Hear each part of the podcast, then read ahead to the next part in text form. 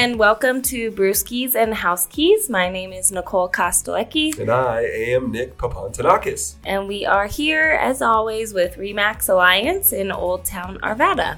Hanging out. Beautiful fall day. It is. The leaves are looking good, It's fantastic. and the weather's nice. So, yeah. Very, very happy. How are you, Nick? What have you been I up to? I am swell. Um, I'm enjoying the uh, decision to do the somewhat sober October, is what I'm going to call it. Um, Is it this- day depending? it's day depending. it also depended on the fact that we got last minute tickets to Great American Beer Festival Oh. last weekend. That is awesome. So I couldn't very much do the whole sober October thing then. So it was uh, How was it? How was there? Was it really busy? Was there a lot of people? it was pretty insane. We I haven't on gone in a Saturday, Okay. and so it was the third. I guess the third day, second full day um, of it, and we were there right as they were opening the gates. We didn't even realize it, uh, but we had to kind of queue up in line there, and they were letting people in in little bursts, and uh, then they sounded off some air horn. And they just kind of released the the hounds, and we all just went sprinting off. It was pretty fun. But I mean, amazing. Thousands of people. I haven't been in so long. Like it's been maybe five plus years Really? because it's so big. Well, it's huge. I actually like. I find that I like the more intimate beer festivals, but that one is. I mean, you have breweries from all over the world. All over the world. And it's what's funny is we went with people, uh, friends of my wife, who one of them had a plan. And it's nice to go with someone who has a plan because then you just kind of follow around like a lost puppy. And we we were hitting methodically different places, but then we'd kind of taper off and do ones that we wanted to do too. But we probably, you know, they give you just a little one ounce pour, and Yeah. we probably went to forty different booths. So forty ounces of beer That's is not really not that, That much. much. I bet you had more than that. 40 ounces to freedom. See my side stories podcast that I'm going to do for. Um, no, um, it was a lot of fun. We, you know, it's a nice way to try. We got to try a bunch of stuff we had never had. Yeah. There was a non-alcoholic beer, the one we featured last week on the episode, Athletic. Athletic Brewing. They were there. They had a line, which I was impressed with because I didn't think at a brew festival that people would want to try the NA beers, but Mhm. Their beer's really good. So, It is. um, it Did you have of a favorite? Gosh, uh, That's a hard I did. question did. because yeah. it, it is a hard question because one, I don't know if I would remember everything, and two, I had a lot of them, but we had one. I don't remember the brewery, but it was called Ecto Sour. Okay. So- sour. If you know, if you are a kid that All right. had the Hi-C juice boxes uh, from Ghostbusters that said Ecto Cooler, uh, they had Slimer on the on the front of them. That's something I remember from my childhood. If that gives you any idea how old I am, but um, this was a green beer, and it was a sour, but it wasn't like it wasn't like sweet sour. It wasn't offensively. Why am I drinking this sour? The balance to it was so good. I don't really know if there's Huh. any fruit flavor to it, but the fact that we we saw somebody walking with it, we are like, we need to go get that green beer. So we found it, and it was it was pretty tasty. I, I wish I remember where it's from. Well, we can look it up later. We'll have to. So it was a good time. It was a very good time. Was there a specific type of beer that was like featured? I know that's a weird question, but I know one time when I went, it seemed to be smoked beers was like a thing. I know what you mean. Yeah, I don't know. Sour beers. I, mean, I don't know that it was anything in particular. Nothing like that? No, a lot of just curious. places had their their Marzen on, which is still Mm. you know the Oktoberfest style, which we've talked about before, is my favorite. Um, and a lot of places had that out along with some of their kind of flagship beers. So that was fun to be able to try a bunch of different ones of those. Given the time of year, I think that's Mhm. probably happens every year there, but I haven't been in a while either, so I don't remember. Um, yeah, there was a lot of really fun stuff, and there were cool other options.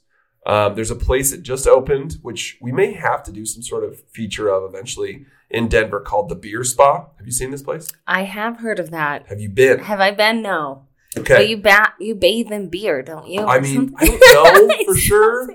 I know that they've got one of those self pour walls, and I know that they've got like, like an actual tub. spa. Yes, and you just And so they had they had a is setup it there. bathing in? It might not be bathing in beer. It, I might be sitting in the spa and drinking beer. I think it's more likely that. But that would knows? be a waste of beer. I do think that um, they had a really huge, like, kind of end cap booth setup, which was really cool and kind of talked all about them. Yep. So I think that would be an amazing place to go to.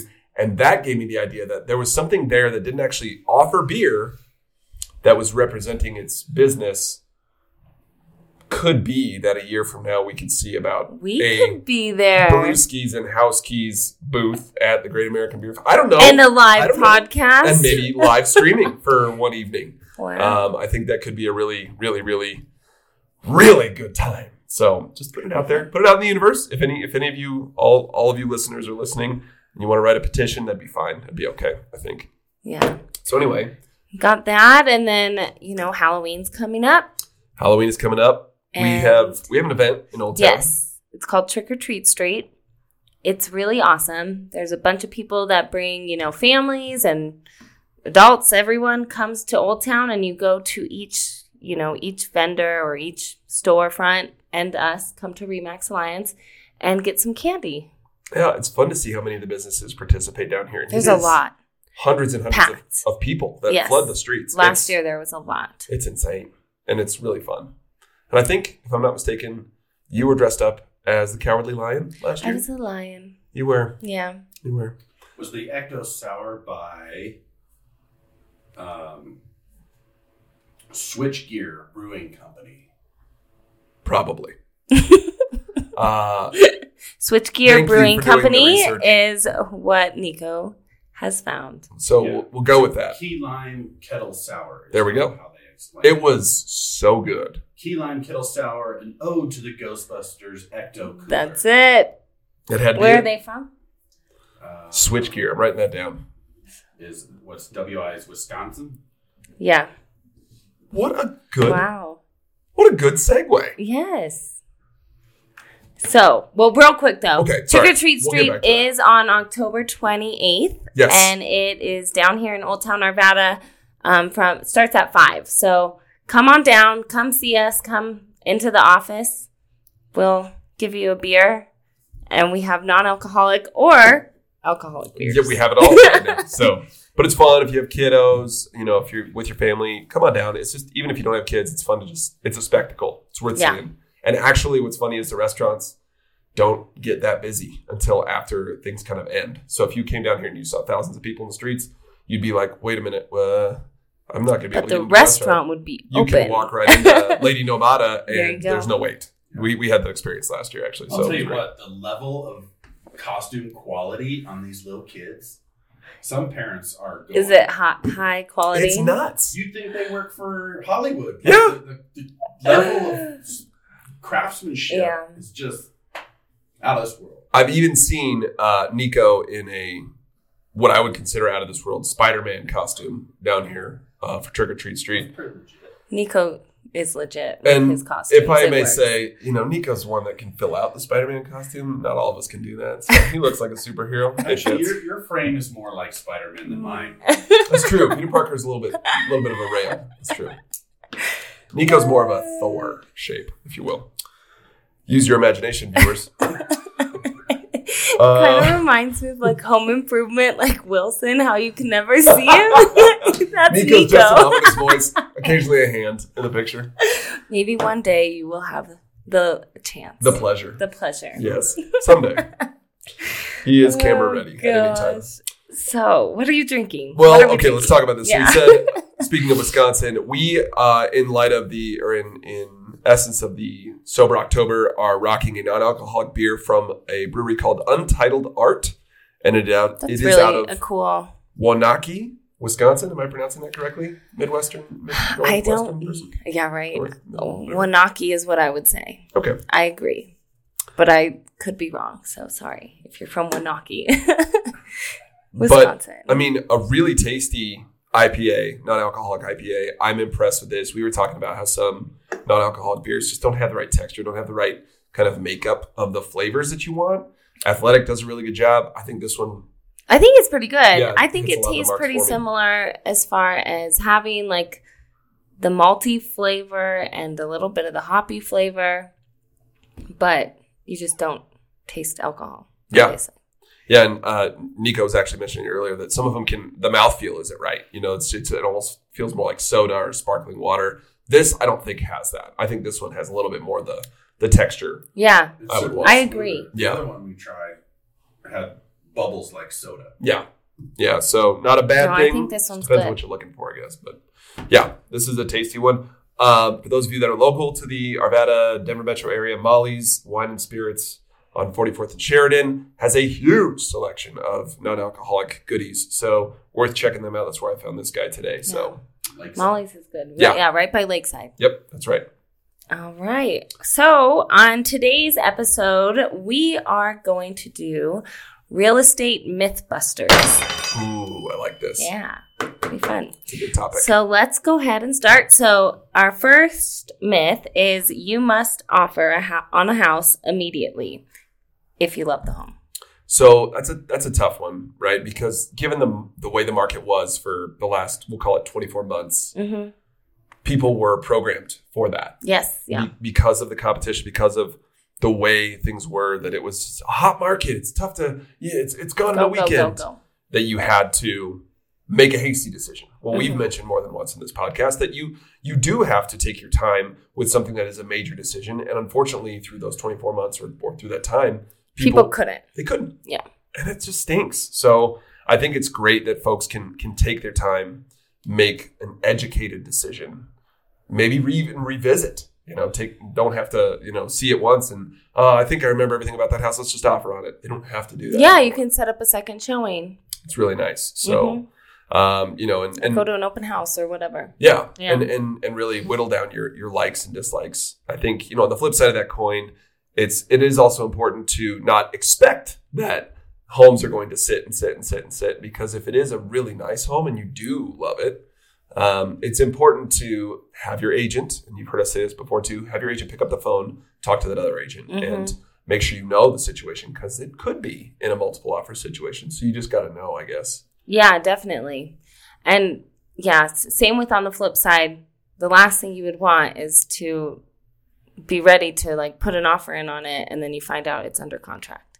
So you just have to be aware and be in contact with your agent, have your agent be in contact with that agent, make sure everyone knows what's going on. Yep. It's a big, big part of the deal there. But that's a that's our first myth out of the gate. Second one is um, be prepared to offer over asking price. So this one, again, very different from the last 24 months and even earlier in this year 2022, um, where you were prepared to offer 10% over asking. But it's no longer the case. So the close to list price in September was below 100%, meaning that the average, um, I mean, the average person or the average buyer offered less than asking price And got it. and got it and closed on it. So that's that's that's a huge shift from Huge. the way it was prior. Right. And it used to be those conversations with a, a new buyer was how high can you go? Right. Yeah, it's not like that. Okay, well, it's more like, all right, well, what do you what do you think the house is worth? What do you want to bid on it?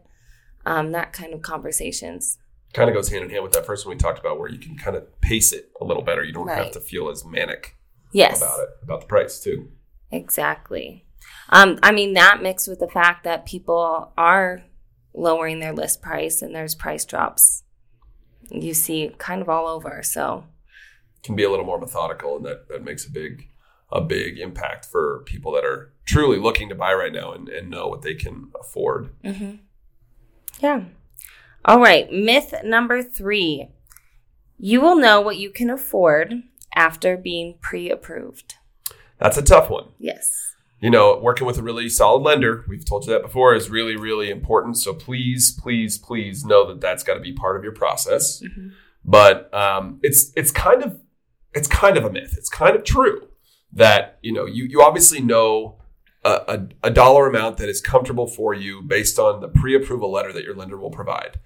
That is based on your credit score your income level your debt to income ratio. And the current interest rate. and the current interest rate so that's the variable Right. and that's where it's important because we've seen what's happened with interest rates over the last, you know, four months. months, yeah. And so it's it's really uh, uh, not rolling the dice, but it's volatile. You know, it is it is something that you need to be cognizant of. That even though you may be pre-approved, say at six hundred thousand dollars for a home, well, in the next three weeks, if we go out and shop for a home together, and you find one that's five eighty and you love it, well, you could look at the price breakdowns. But if the interest rates have gone up, maybe you can't afford that monthly payment Right. anymore.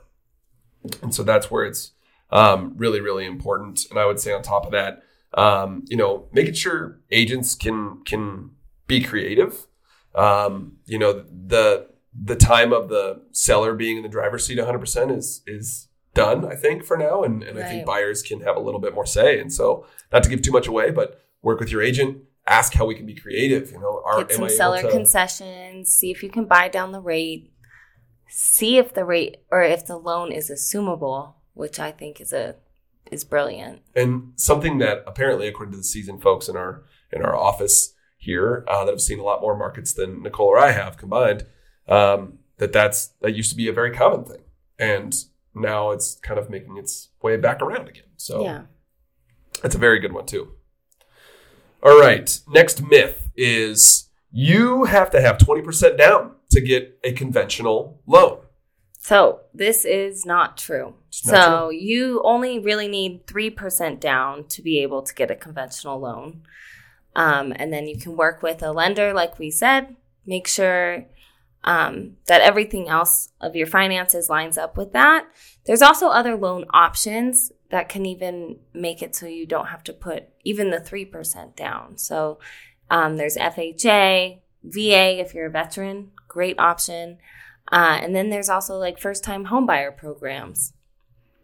which we actually we got a chance to sit with uh, Michelle Beeson from Home Mortgage Alliance, and she kind of gave Nicole and I and a couple other agents just a really great breakdown of how that pro those programs work as well as the full FHA kind of breakdown. And so there's there's a lot of flexibility in there for Mhm. if you want to be a homeowner.